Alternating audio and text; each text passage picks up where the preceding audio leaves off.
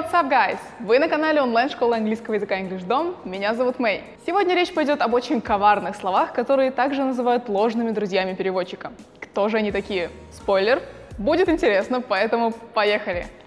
Ни для кого не секрет, что в английском языке, как и в любых других языках, есть международные слова. Например, information, secret, text, fitness, hot dog и так далее. Во всех языках эти слова означают одно и то же, и это просто замечательно. Благодаря этим словам мы можем ориентироваться даже в самом сложном английском тексте. Прямо как Чип и Дейл спешат на помощь, реально, это наши real friends. But существуют слова, которые активно маскируются под эти самые real friends. Это такие словечки, которые очень похожи по звучанию на русские слова, но при этом их значения кардинально отличаются. Вот такие-то слова и называют fake friends, ложные друзья переводчика. Как известно, врага надо знать в лицо, поэтому давай Давайте начнем знакомиться с этими словами. О, я вспомнила одну шутку, сейчас расскажу я быстро. Она тоже, кстати, с одним из слов ложных друзей переводчиков. Так вот, паспортный контроль при въезде в страну. Сотрудник аэропорта задает вопросы. Nationality?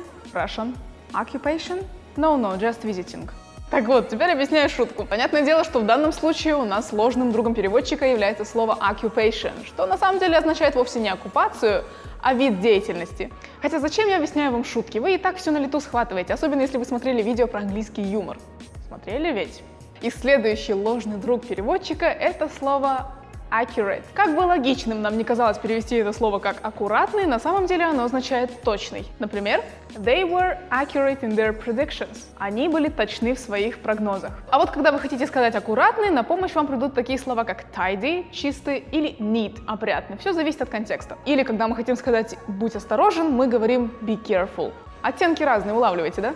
Слово absent. Да-да, я знаю, о чем вы подумали. Никакой это не absent. Это слово переводится как отсутствующий. Наверняка вам еще со времен школы врезалась в память такая фраза, как who is absent today? То есть, кто сегодня отсутствует в классе? А вот если вы спросите, как будет absent, ну, на случай, если вам понадобится это слово, просто так говорю, то в английском языке оно звучит как absent.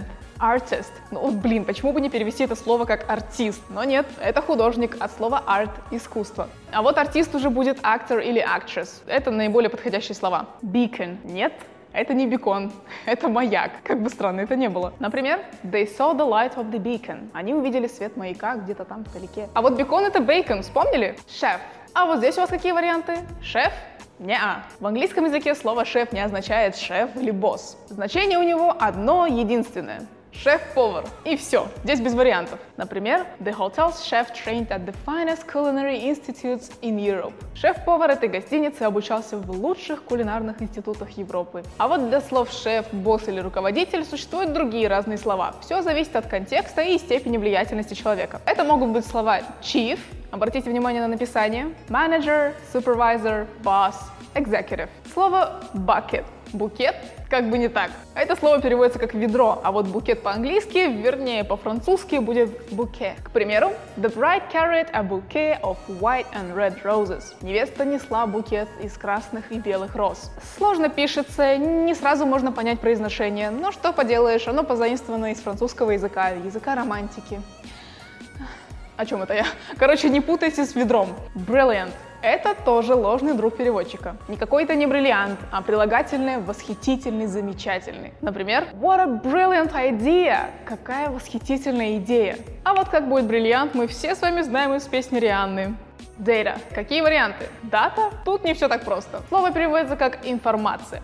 Например, The computer is processing the data. Компьютер обрабатывает информацию. А вот дата переводится как date. Это слово, кстати, еще означает свидание. Ну, это я так, на всякий случай. Repetition. Repetition не означает репетиция. Repetition — это повторение. Например, one secret to a successful radio campaign is repetition. Один из секретов успешной рекламной кампании по радио является повторение. А вот репетиция будет rehearsal. Desert. Как бы это слово не походило на десерт, но нет, это пустыня. Небольшой примерчик. They were lost in the desert for nine days. Они блуждали по пустыне целых 9 дней. А десерт — это dessert с двумя s и абсолютно другим произношением. Пластер. Как вы думаете, что это? Если вот вы сейчас думаете, что пластер — это пластырь, то я бы реально хотела посмотреть на то, как вы требуете пластер в какой-нибудь англоязычной аптеке. Потому что на самом деле пластер — это штукатурка. There were cracks in the plaster. Штукатурке были трещины. Так что если вы вдруг собрались в аптеку, лучше используйте слово band-aid. Это именно то слово, которое вам нужно в данном случае. List. Это вам не лист на дереве, это список checklist. Вот вам ассоциация. Ну или, например, delete this name from the list. Удали это имя из списка. А как будет листочек с дерева?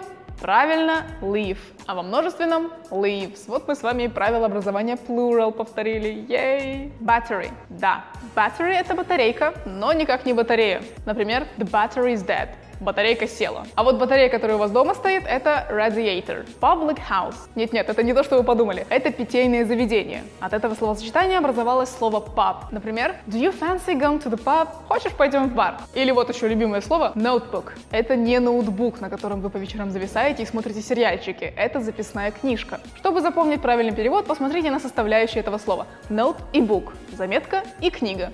То есть книга для заметок. Одним словом, блокнот. He recorded his observations in the notebook. Он записывал все свои наблюдения в записной книжке. Да, в английском языке есть выражение notebook computer, но если вы скажете носителю a notebook, то он вас не сразу поймет. Лучше запомните слово laptop для таких ситуаций. Magazine. Слово magazine очень похоже на русское слово магазин, но на самом деле это журнал, глянцевый журнал. Представьте себе реакцию носителя, когда вы ему скажете I need to go to the magazine to get some cheese. Поэтому запоминаем. Magazine — это глянцевый журнал, а вот магазин — это shop или store. Clay.